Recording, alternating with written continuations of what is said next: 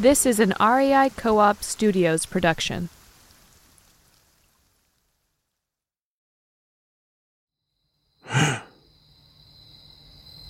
You gasp awake. It's hot and stuffy, and for a moment you can't remember where you are. Oh, yes, the lower bunk at camp. Dim light from the window throws shadows and outlines around. Your roommate shifts and groans in their sleep in the bunk above you. You wonder what time it is, what could have wakened you, and then you stop hold your breath, and listen. Listen as intently as you can. And you hear it, just audible above the pounding of your heart. Gentle breathing from the bunk above. Your mouth goes dry, and there's a chill in your limbs in spite of the heat, because you know you're certain that you're alone in this room. You were alone when you locked the noisy bolt on the heavy door. You were alone when you climbed into your bunk and went to sleep. No one could have come in without waking you. You're sure of it. So, who or what is breathing in the top bunk? Then something moves up there and keeps moving. Like it's sitting up. Like it's. like it's climbing down.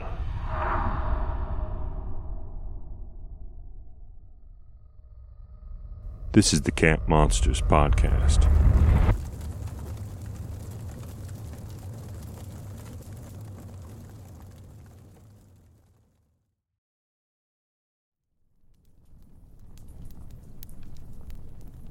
Welcome to our last campfire of the summer. But this isn't goodbye. We'll be back in early September with another eight weekly episodes. Eight more stories of mysterious creatures from around the country. There's the lizard man that haunts a Carolina swamp, the smelly ape loose along the Gulf Coast. There's a giant ghost hog in Arkansas, and a whole gang of strange apparitions on a narrow forest road in Connecticut. I hope you'll subscribe if you haven't already, and join us for these and more great stories. But tonight, well, tonight we're here around the fire at summer camp, one more time. The last day of camp is always a tough one. It's hard to say goodbye to the friends you've made. But it's also nice to look back and reminisce about a summer well spent. Relive a few of the funny adventures you got into. And maybe. maybe wonder about some of those camp experiences that aren't quite as easy to explain. Like your very first night in camp. The night your roommate disappeared. Well, I guess I guess disappeared isn't quite the right word, but you were late. Getting to camp, very late. It was night by the time you arrived. Everyone else was in bed. The sleepy faced counselor on duty managed to find your welcome packet, then walked you halfway across the campus of the small college that hosted this summer camp, and pointed out the ugly concrete dormitory where you were supposed to sleep. Supposed to. Room 318. You'll never forget that number now. You'll never be able to. But when you arrived outside it, that first night, you had to double check your packet to make sure that door was yours. It was identical to all the others on that long, drab, echoing hallway, aside from the number stenciled on it. 318. It was yours. In the brief fan of light as you opened the door, you saw a narrow little dorm room, like any other. A pair of bunks on one wall, with the top of a tousled head peeking toward you from the sheets in the top bunk. A pair of desks on the other wall, and the narrow gap between beds and desks ended in the room's only window. You entered, and eased the door behind you closed as softly as you could, which turned out to be almost as quiet as a car crash. You whispered an apology in response to the low moan and shifting that came from the top bunk.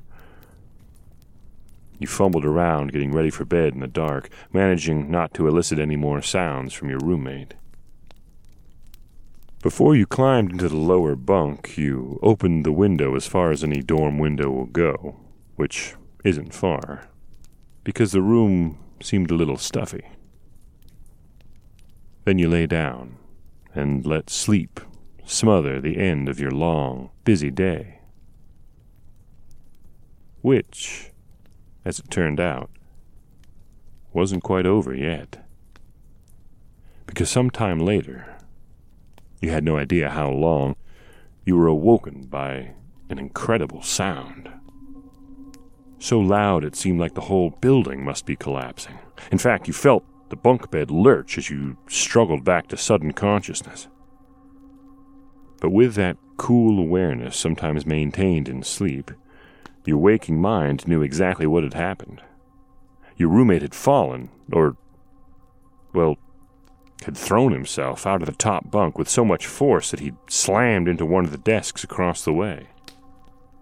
You were only beginning to process this information when more kept pouring in through the limited senses that the darkness afforded.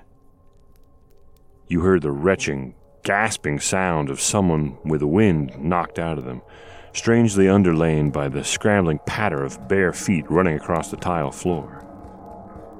Then the heavy front door was thrown open with such force that it rebounded off the wall with a sound like a cannon. And the footsteps again. Running.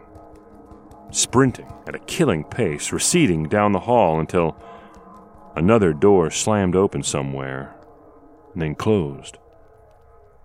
And quiet returned. You were sweating. Not from fear, though well, that would come later.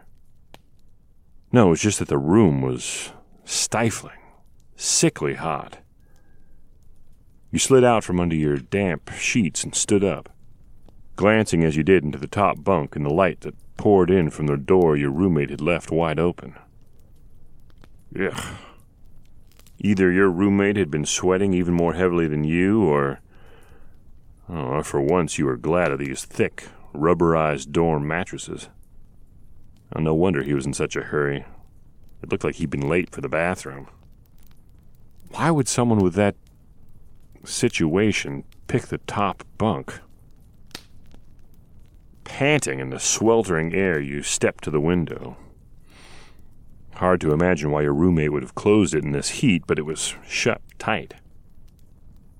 You threw it open again and only after a sweet lungful of the cool night air did you become aware of the smell in the room. Faint. Faint, but sharp. Unpleasant. A smell you remembered, but but another whiff and it was gone.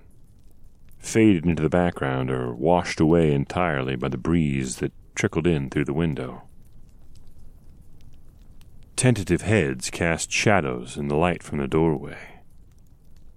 After a few more breaths of night air, you plunged back through the hot box of your room and into the surprisingly cooler hall. The slamming doors had woken a few people.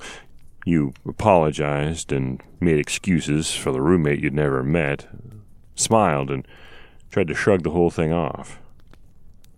Then, enjoying the cool, you strolled down to the communal bathroom. Not the ideal place to make introductions, but you thought you ought to make sure your roommate was all right. But whether he was or not, he wasn't in the bathroom. You walked the length of the long hall, looking for another place he might have gone. The stairs were the only other option. Maybe he'd well, who knew? You wandered back to 318 again. Whew. Even the door handle was hot. You threw it open and switched on the light. Well, your roommate hadn't snuck back in while you were looking for him. Maybe he was so embarrassed about his wet bed that he'd never show his face again. Except. Except you must have been mistaken. The top bunk didn't look wet at all now, with the light on. You touched the sheets with a cautious hand. Dry. And the open window must have cooled things off in a hurry because the temperature in the room was almost back to normal. You waited around with the light on for a little while longer, but when there was no sign of your roommate returning, you switched it off and lay in the dark. And after another long time had passed, something like sleep must have come. It couldn't have stayed for too long, though, because dawn was still young in the sky when there was a knock on your door. Had you locked it? Well, probably. And of course, your roommate hadn't taken his key when he ran out. You put your best Oh, no problem. Forget about it. Smile on your face and opened the door and found three people you didn't know, none of whom turned out to be your errant roommate.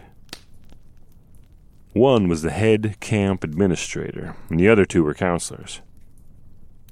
They came to tell you that your roommate was fine, but had had a shock and had decided to go home from camp. Well, okay. Too bad about that.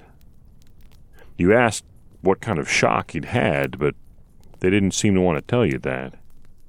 Instead, they asked about what had happened the night before. They asked and kept asking. It became obvious that the administrator suspected you of playing some kind of mean spirited prank, some practical joke gone too far. Maybe you got a little defensive. Maybe your answers were a bit short and surly. But it wasn't any fun having things insinuated by people who didn't know you. It all ended with some sharp words and a definite threat from the administrator that you were walking on thin ice. She and one of the counselors left. The other counselor lingered behind. He hadn't caught his first name, but he went by his last one anyway, which was Kildare. He had the habit of staring hard, directly at you for a few moments before saying anything. And the things he said didn't all seem to be related until you thought about them later. All in all, he was off putting. After the others had left, he started by staring at you, then asking abruptly if last night really happened the way you said it had. You said yeah. He stared some more, then told you that the college never put anyone in this room during the school year. Didn't use it at all. Left it empty. You asked why, but he didn't answer that. After another hard stare, he asked you if you knew that the old medical school used to be here. Right here where the dorm was now. You said you hadn't heard that, and added that you didn't care. That gave him a little smile for some reason. And out of the blue, he asked if you'd like to take the empty bunk in his room, rather than stay in 318 alone. You didn't think you could stand another 30 seconds of his staring, much less being his roommate. But you didn't say that. You just said thanks, but no thanks, you kind of liked having a room to yourself. He smiled, a little wider, and nodded. And as he left, told you to remember that it was a standing offer, in case you changed your mind. You had fun that day at camp, but you were tired, tired all day long. When it was finally time to head back to 318, you didn't take long getting ready for bed. And the last thing that you did before you turned out the light and fell asleep was use a book to prop open the window. And the first thing you heard when you woke up in the middle of the night was the sound of that book hitting the floor.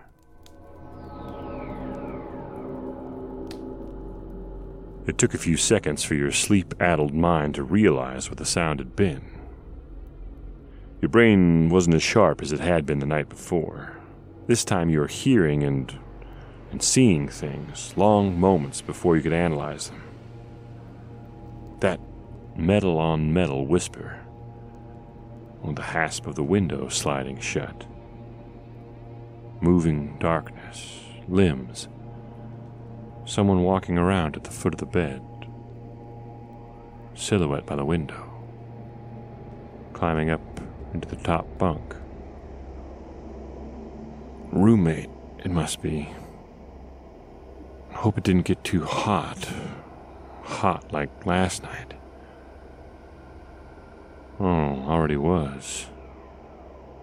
Already was pretty warm. Ought to say something. Say something to your roommate, shifting around up there. Ought to say. Your roommate.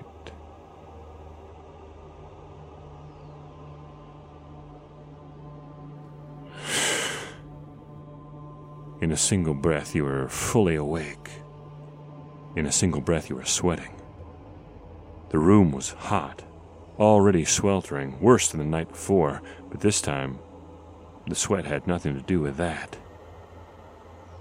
You pulled your sheets up higher as you listened. Listened to someone or listened to movement in the top bunk above you. Your mind was racing now. You'd. You'd locked the door. That big, heavy, noisy door, you'd locked it from the inside, bolted it. Even if someone had a key, you'd have heard them come in. You'd have woken up. No one could have come in without waking you, you were sure. And the window, three floors up, sheer concrete walls, it didn't open wide enough for anyone to get in anyway, so what had. Who could possibly be in the top bunk? Where your feet would have been if you hadn't drawn them in toward the rest of your contracted body. Down at the foot of the bed, something reached. No.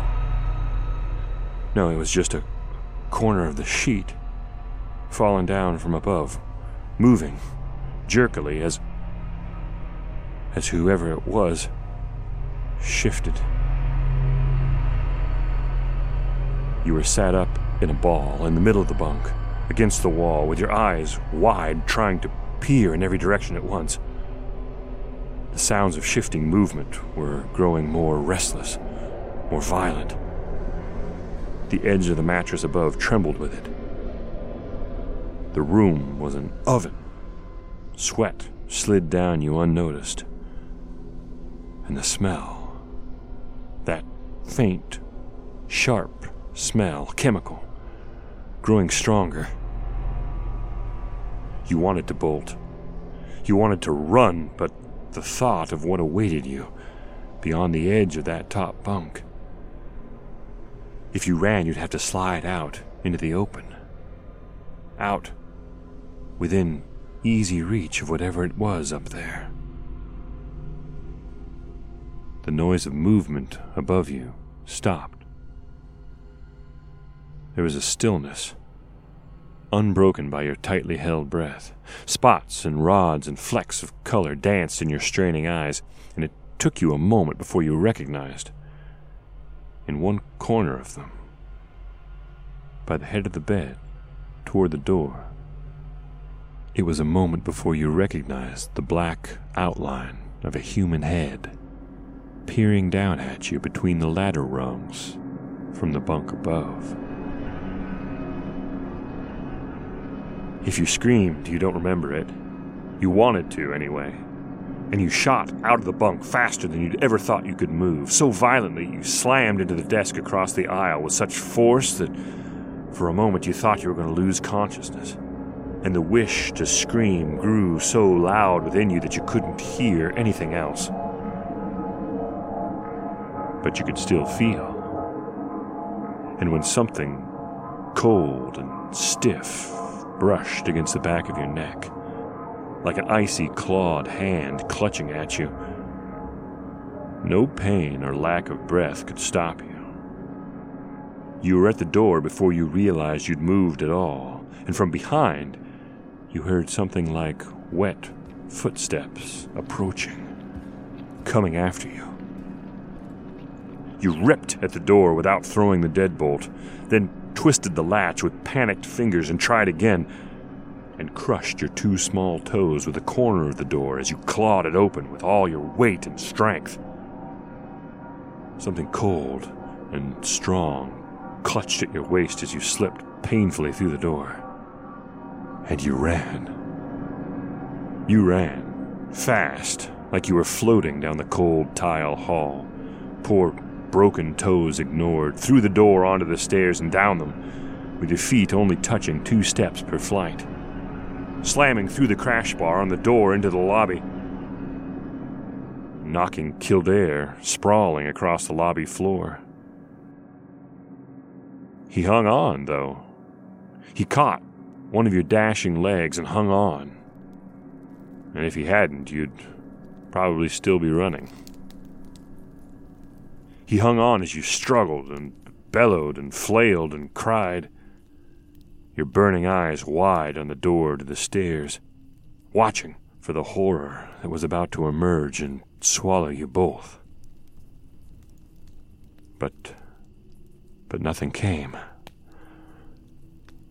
Nothing came, but slowly, Kildare's quiet words, quiet words in easing repetition, that it was all right It was all right now. It was going to be all right now. It would never, it would never be all right again, but, but slowly you started to feel better. You calmed a bit. Nothing came down the stairs.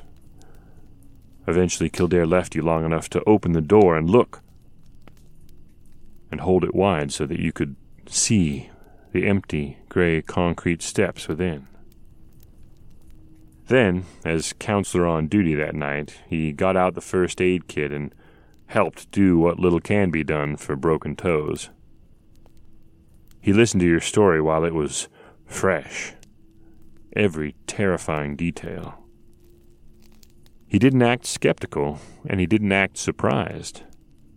In fact, he said the same thing had happened to the two people placed in 318 the session before.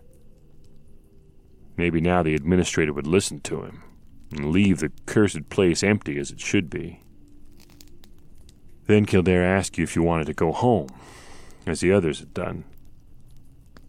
And when you said no, he fell to staring at you, as he was apt to do. Then he tried to give you the key to his own room and told you that the lower bunk in there was yours for the rest of camp. But when you waved it away and said no, and you stared back at him just as hard as he was staring at you, well, then that little smile crept back onto the corner of his face, and he grabbed two flashlights from behind the lobby desk. The heat had mostly gone out of room 318 when Kildare opened the door. Aside from the sheets looking slept in on the top bunk, and one of the desks being knocked slightly askew with a drawer partly open, everything looked the same as when you'd gone to sleep. But there was a feeling. There was still a feeling in the place. You asked Kildare if he felt anything funny about the room, and he looked at you, but didn't say anything. He just opened the window again he had to really haul on the latch in order to shift it. And then he sat on one of the desks, facing the bunks. You pulled one of the desk chairs over in front of the door, so there could be no question of anyone sneaking in that way, even if the huge, noisy doors had allowed sneaking. After a while, Kildare softly said that he didn't figure anything would happen with the light on, and if you were okay with it, would you. Your heart started to beat a little faster, but you reached up and switched the lights off. You breathed quietly at first, straining your ears against the dark, but the night stayed soft, and the only sounds were the occasional bump from Kildare as he shifted positions on the uncomfortable desks. You remembered the night before and started to doubt that anything more would happen. You thought of saying something like that to Kildare, but, well, after all, you, you didn't mind the vigil. And the chair was pretty comfortable for a desk chair. Earlier that night, you would have sworn that you'd never sleep again, but it was a doze at least that you emerged from when Kildare whispered his short phrase. The window, he said, and your chin came off your chest and you stared at something that seemed like it must be a dream. A nightmare.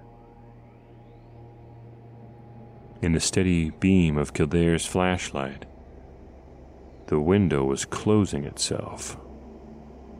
Slowly, smoothly, like hands with even pressure were pushing it too. And when it closed, you watched the latch slowly turn until the window was locked tightly. Kildare was transfixed staring at the window with his mouth hanging open like he'd never seen one before. Like he'd never see one again. You were transfixed, too, but from across the room you had a wider perspective. So it was you who saw it first, and managed to croak through terror frozen jaws. The bed. The bed. The top bunk. In your brief sleep, the flashlight had fallen from your hand. You swept your lap in search of it, knocking it onto and across the floor. You dove after the skittering sound, just as another sound rose from over by the bunk. It was a shout, and something like a hiss, and a tremendous struggle. The entire bunk bed was pulled over, and only the angle of the wall kept it from crashing down on the combatants. Kildare's light spun crazily around the floor, giving you glimpses of his back as he was pressed toward you by. by whatever he was fighting with. At the last moment, you tried to crawl out of the way, but there was nowhere to go.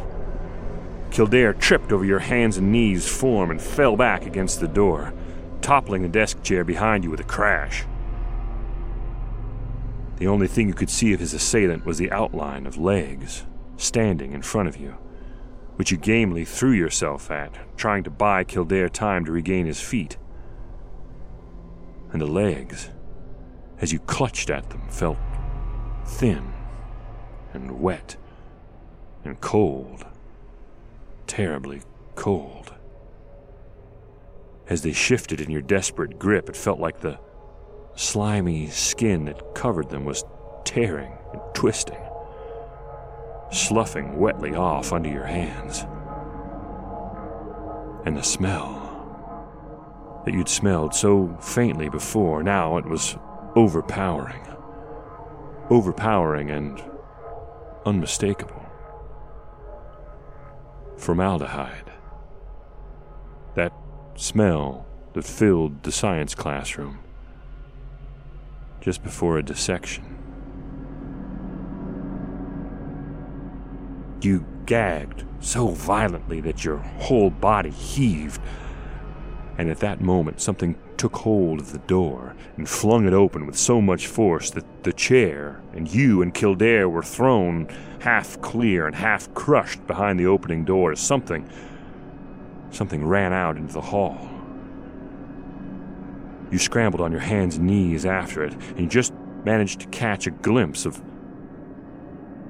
of a shadow, maybe.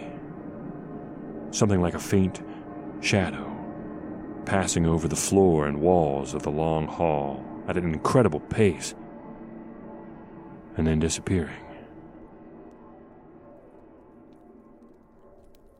You still don't know what it was in room 318. All Kildare could remember was that it was cold and strong. And in the one brief glimpse he'd got before it came for him, it looked like something that, well, that had been human. After that, you took Kildare up on his offer of the lower bunk in his room. He was nursing a broken arm for the rest of the summer, which made him restless at night. But there was nothing more comforting to you than lying there, listening to the noise, and knowing exactly who was up there. As for room 318, when last you heard, the summer camp had permanently stopped using it, just as the college does through the rest of the year. So it sits, closed and locked and empty. Empty except for a couple of dusty old desks and a bunk bed. And whatever it is in the top bunk. Well, one last time this summer we've talked the fire down to ashes. Guess it's time to head back to the dorms. Dibs on the bottom bunk. Yeah. Dibs on the bottom bunk this time.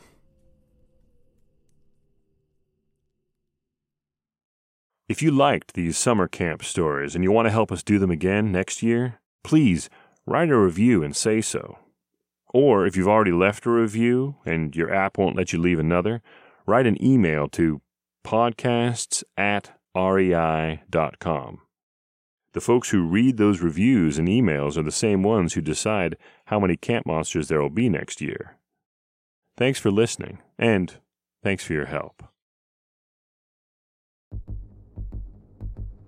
Camp Monsters is part of the REI Podcast Network, and legend has it that it's haunted by the spirits of our executive producers, Paolo the friendly ghost Mottola, and Joe the even friendlier ghost Crosby.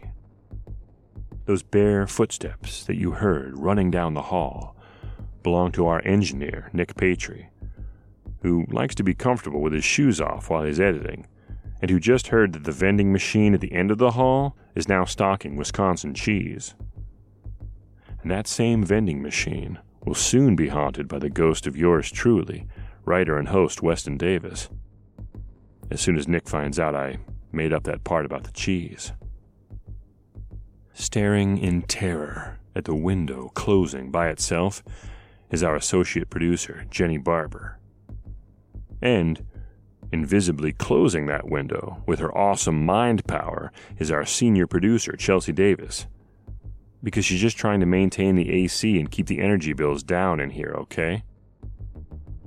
As always, the stories we tell here are just that stories. Some of them are based on things that people claim to have seen and experienced, but it's up to you to decide what you believe and how to explain away what you don't. Thanks for listening, sharing, writing reviews, and spreading the word. You're the reason Camp Monsters keeps recording, and the reason we'll be back again this September with a whole new set of episodes. Thanks, and see you around the campfire.